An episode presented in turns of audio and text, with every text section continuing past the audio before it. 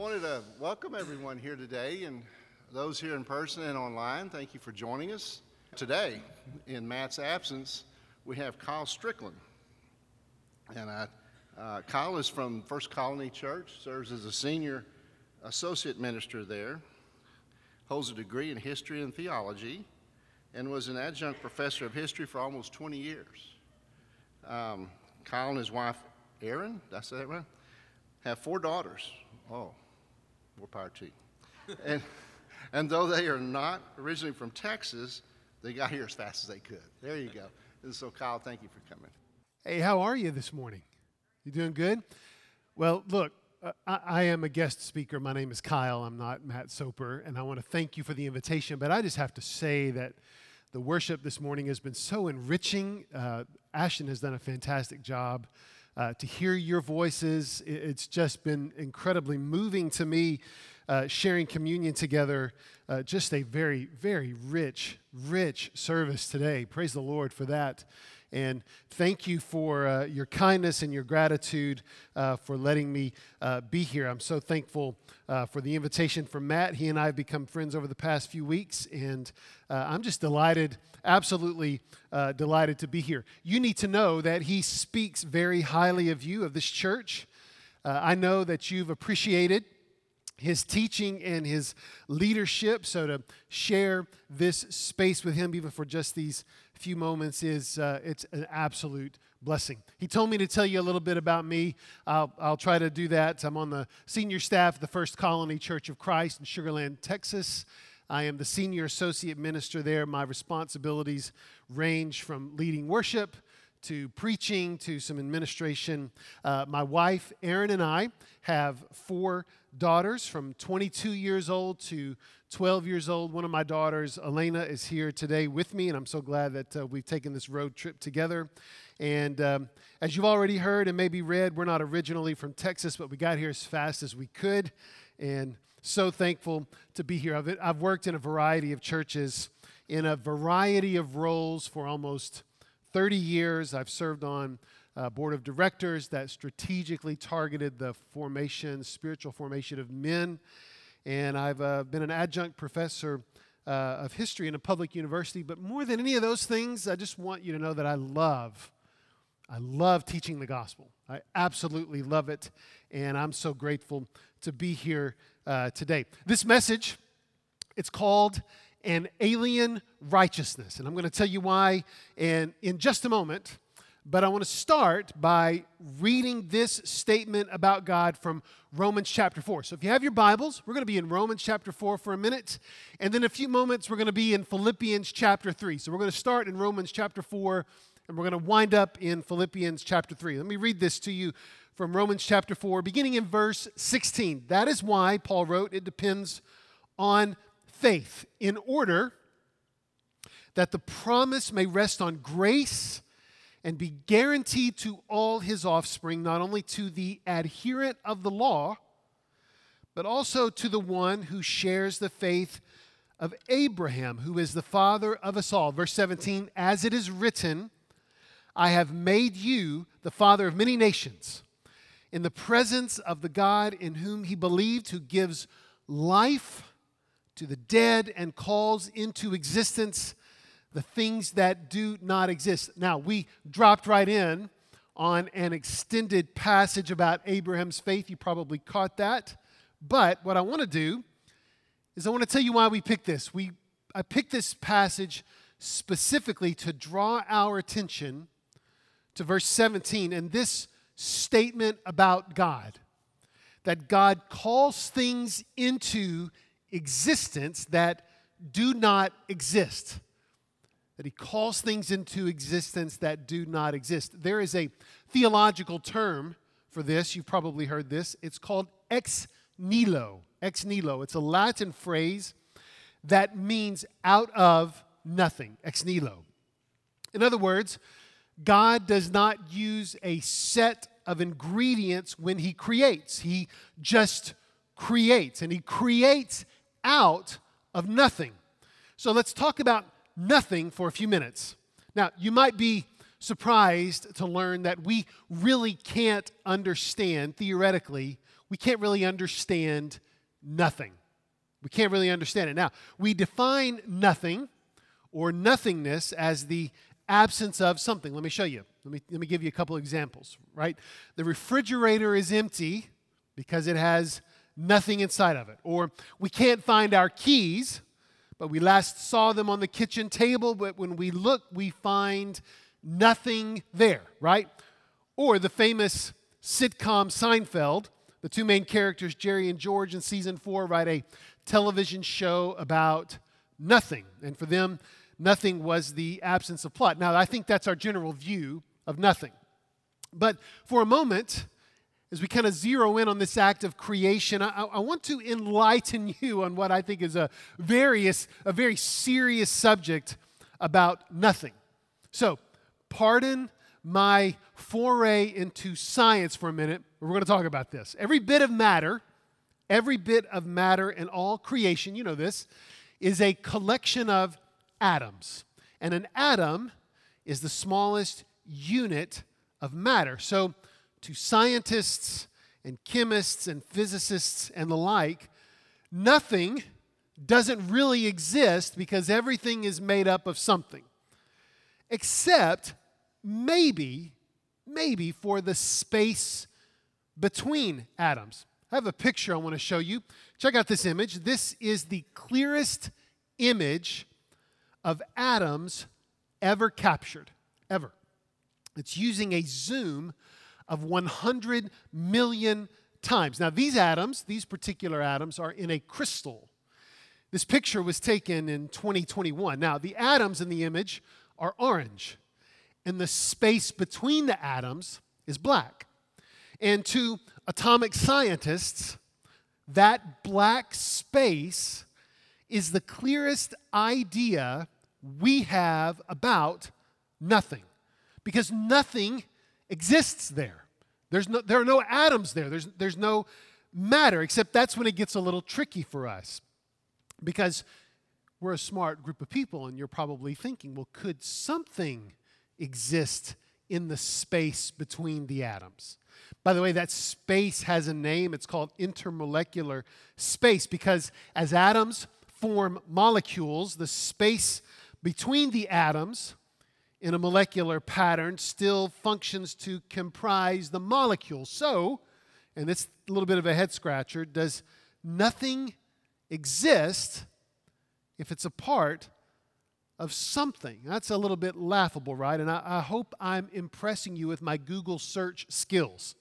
I hope that's happening this morning. I think I sound a lot more clever than I really am. But you see the problem, right? You see the problem, I think, at the end of all this, because you might be tempted to agree that the space between the atoms is nothing because there's no matter there. But if you think that, then the famous 4th century Greek philosopher Aristotle might disagree with you, because he argued that space, which is our idea of nothing, like an empty refrigerator, an undecorated table, the space between atoms, Aristotle argued that that's really a receptacle for matter.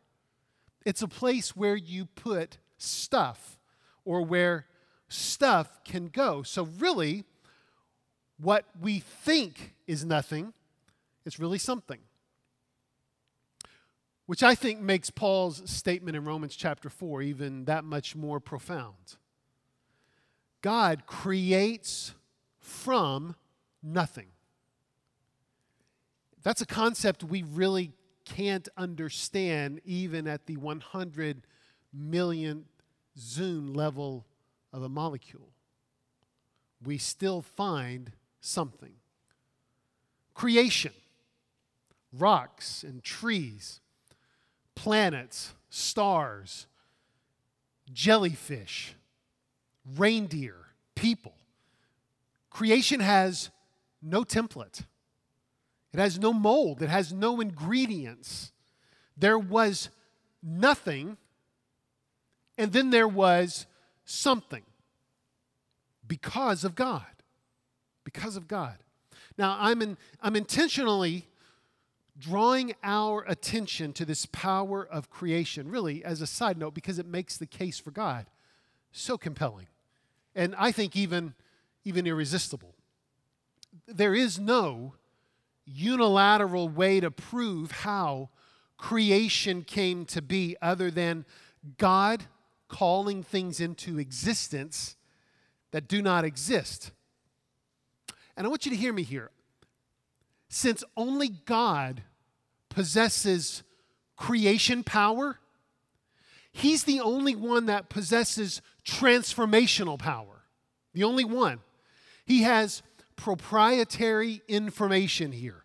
The one who formed you can reform you. He can transform you. And only God holds the ingredients to your life, to your existence, to your formation. And God, the one who calls things into existence that did not previously exist, has specified how to transform me and how to transform you. It's something that Paul called righteousness.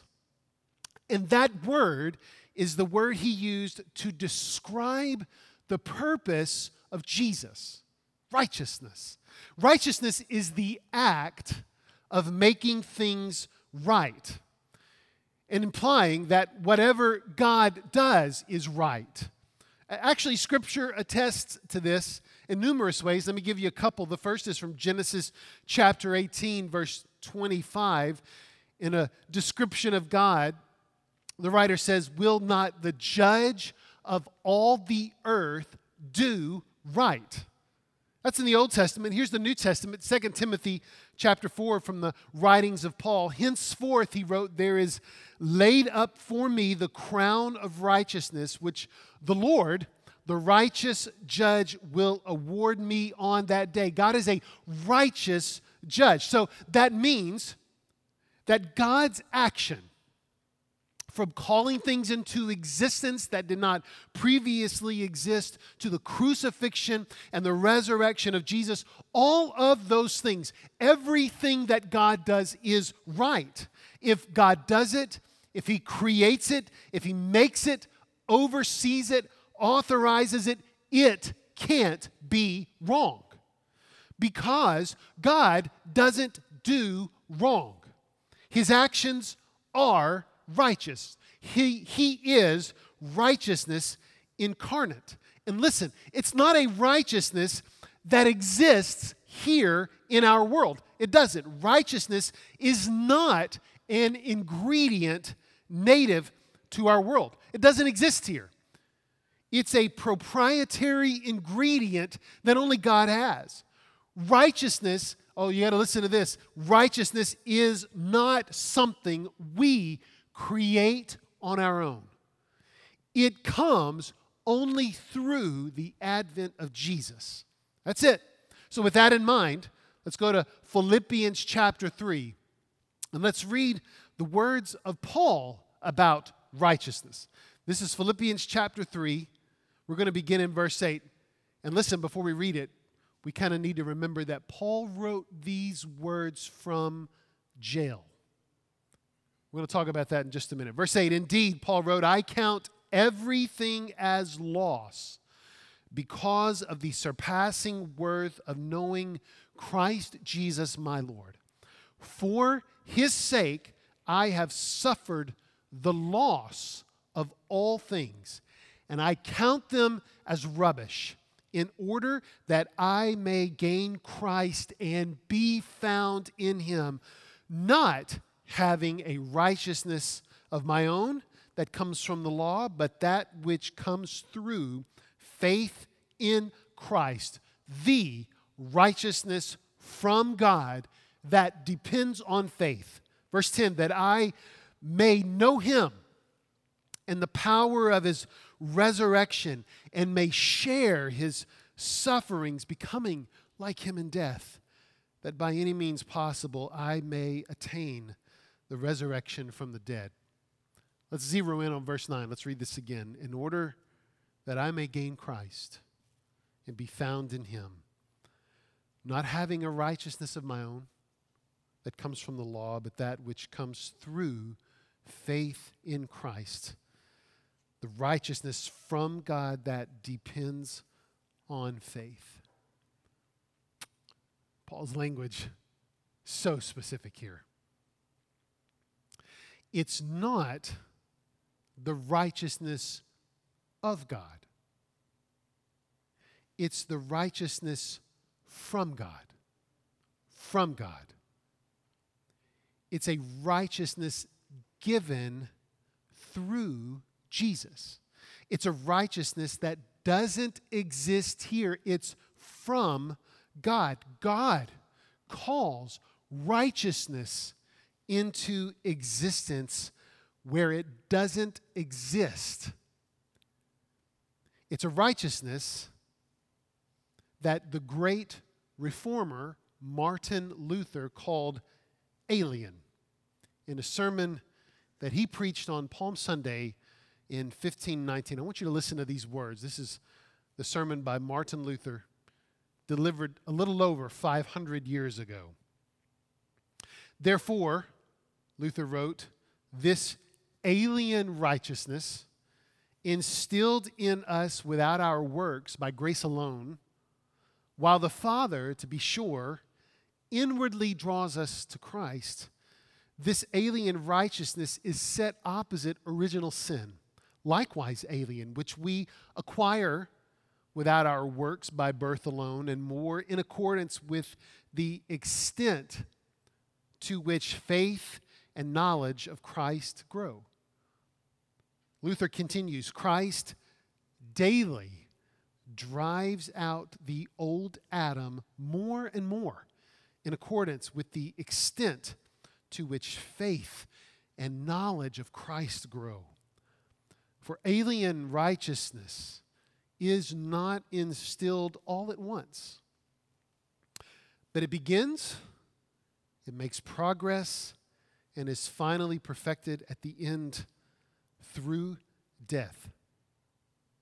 So for the remainder of our time, we're going to talk about this alien righteousness that God calls into existence in our world through Jesus.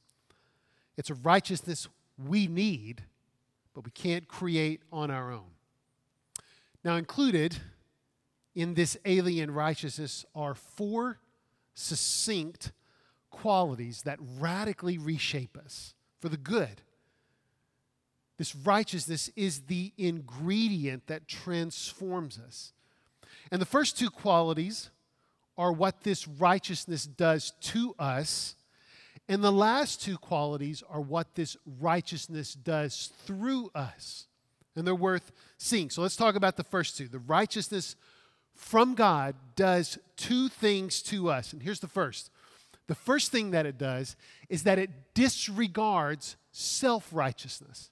It disregards self-righteousness. Let's read again from Chapter 3 of Philippians, verse 9, and be found in him, Paul wrote, not having a righteousness of my own that comes from the law, but that which comes through faith in Christ, the righteousness from God that depends on faith. Paul, right here in verse 9, identifies and diagnoses the virus that still plagues us. It's the virus of self-righteousness.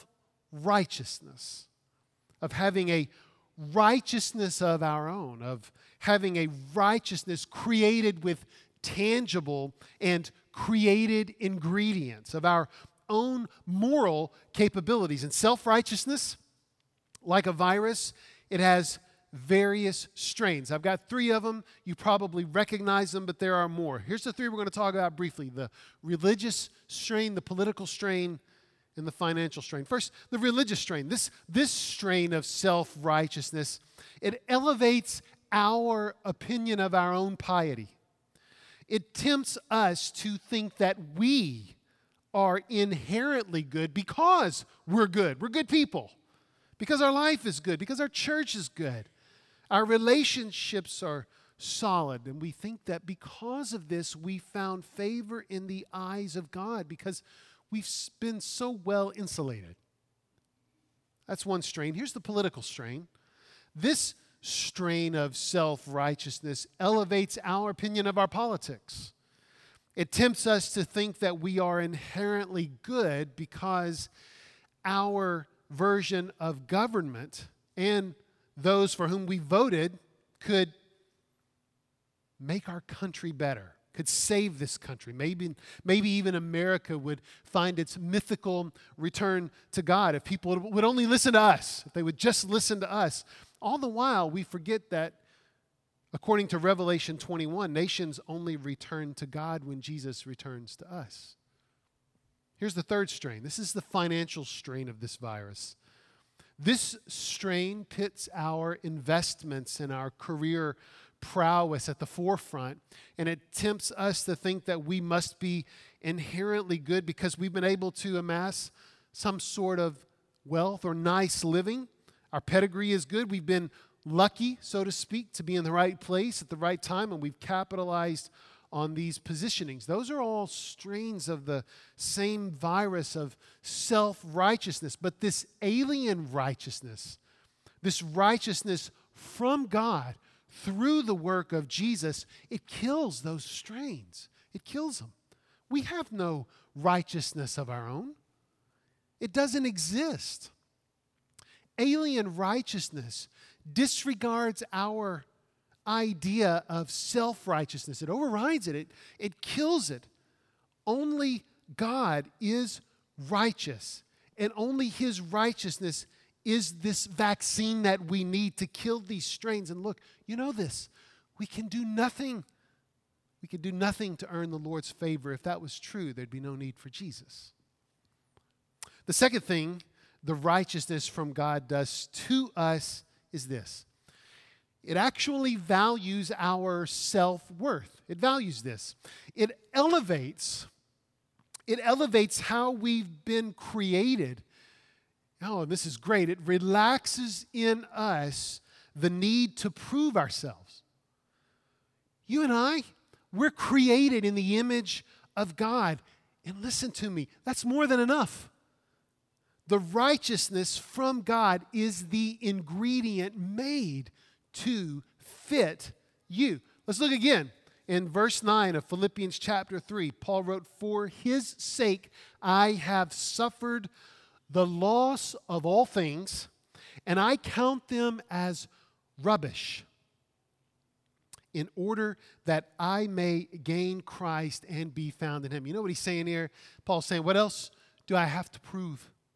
What else is left for Paul to prove here? I mean, his pedigree, previously mentioned in this chapter, all of his achievements, they did nothing to prevent his incarceration. Not one thing.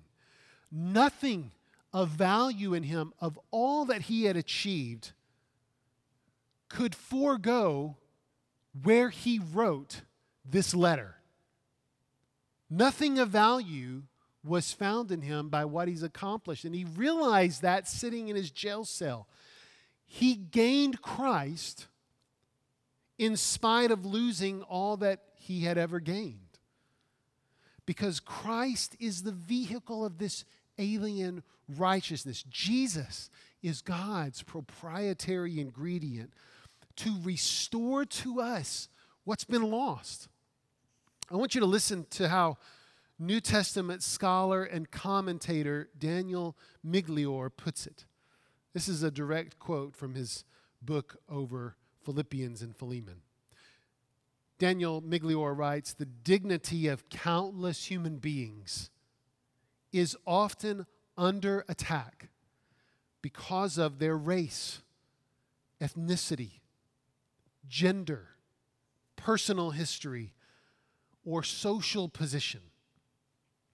Against such assaults is not only the biblical declaration that we are all created in the image of God, but also the Pauline doctrine of the righteousness from God, assurance of the inalienable truth of our human worth and dignity comes not from any value society may grant to us, or from the value we may assign ourselves, but from the forgiving love and astonishing mercy of God in Christ." Or, said another way by songwriter Charlotte Elliott, just as I am, without one plea.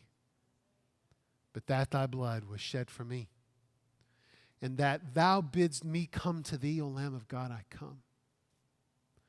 Just as I am, and waiting not, to rid my soul of one dark blot, to thee I come, whose blood can cleanse each spot. O Lamb of God, I come.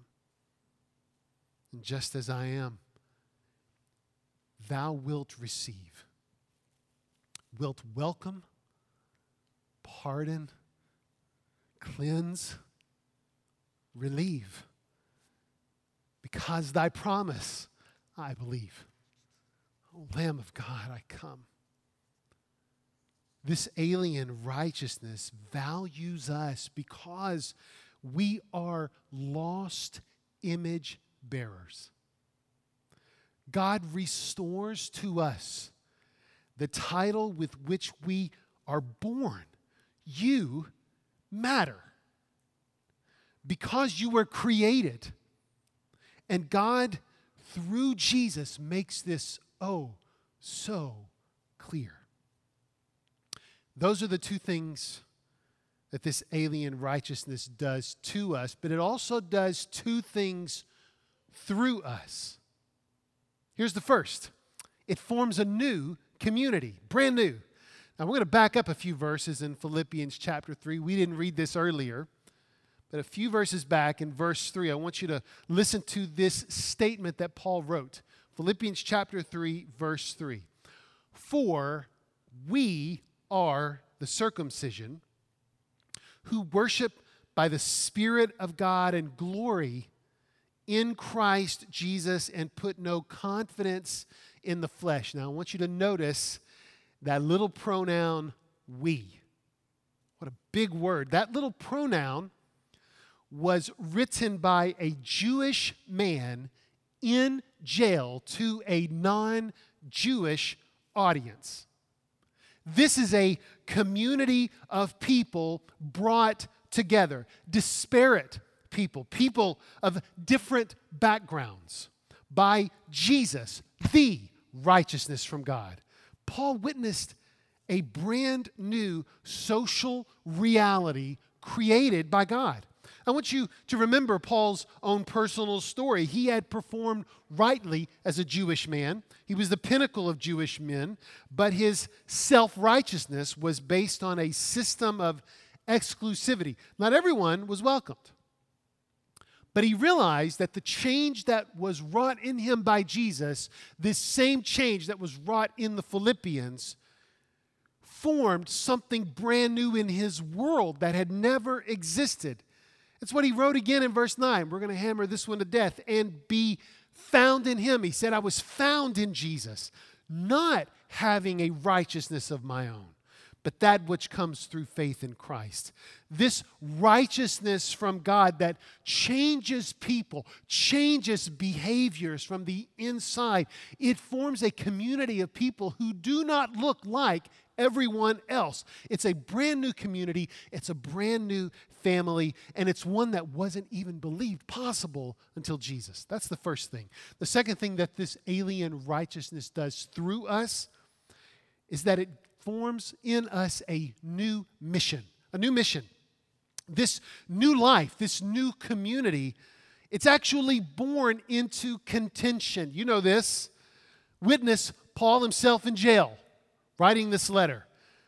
But our mission to introduce this righteousness to unbelievers, it's the ultimate power move in humility. It is the way of Jesus in the world. And we are without option to consider any other way, even if we are opposed. But it's not the way of violence. It's not the way of arguments. It's the way of reconciliation. As image bearers, restored image bearers, we know that we have received a gift that we can't keep to ourselves. We can't. But I don't want you to see this on the macro view. I don't want you to see the big picture. I want you to see the micro view first. And I want you to watch how this righteousness from God through you affects those in your immediate circle. For those of us that are married, doesn't this righteousness need a chance to grow in our marriage? Isn't it right to let this righteousness flow through you and to your spouse, to your children, to your parents? What about your coworkers, your colleagues, your neighbors? We know we don't deserve this. And knowing that no one really deserves this righteousness creates a community of people forgiven and ready to offer the same. And by default, we become people on mission. We can't help it. We can't help it. This alien righteousness, it's not something that exists here. God creates it through Jesus, and He lets it move in us and change us. Let that be so today. Let's pray together. Father, we come to you in the name of Jesus, celebrating forgiveness, freedom, celebrating mission, celebrating community, all these things that you formed through us. We're grateful for this partnership, and we're thankful that you trust us enough to give us the grace and mercy of Jesus. Thank you for this righteousness, Father. Help us to appreciate that in even greater measure today. And we pray this in Jesus' name. Amen.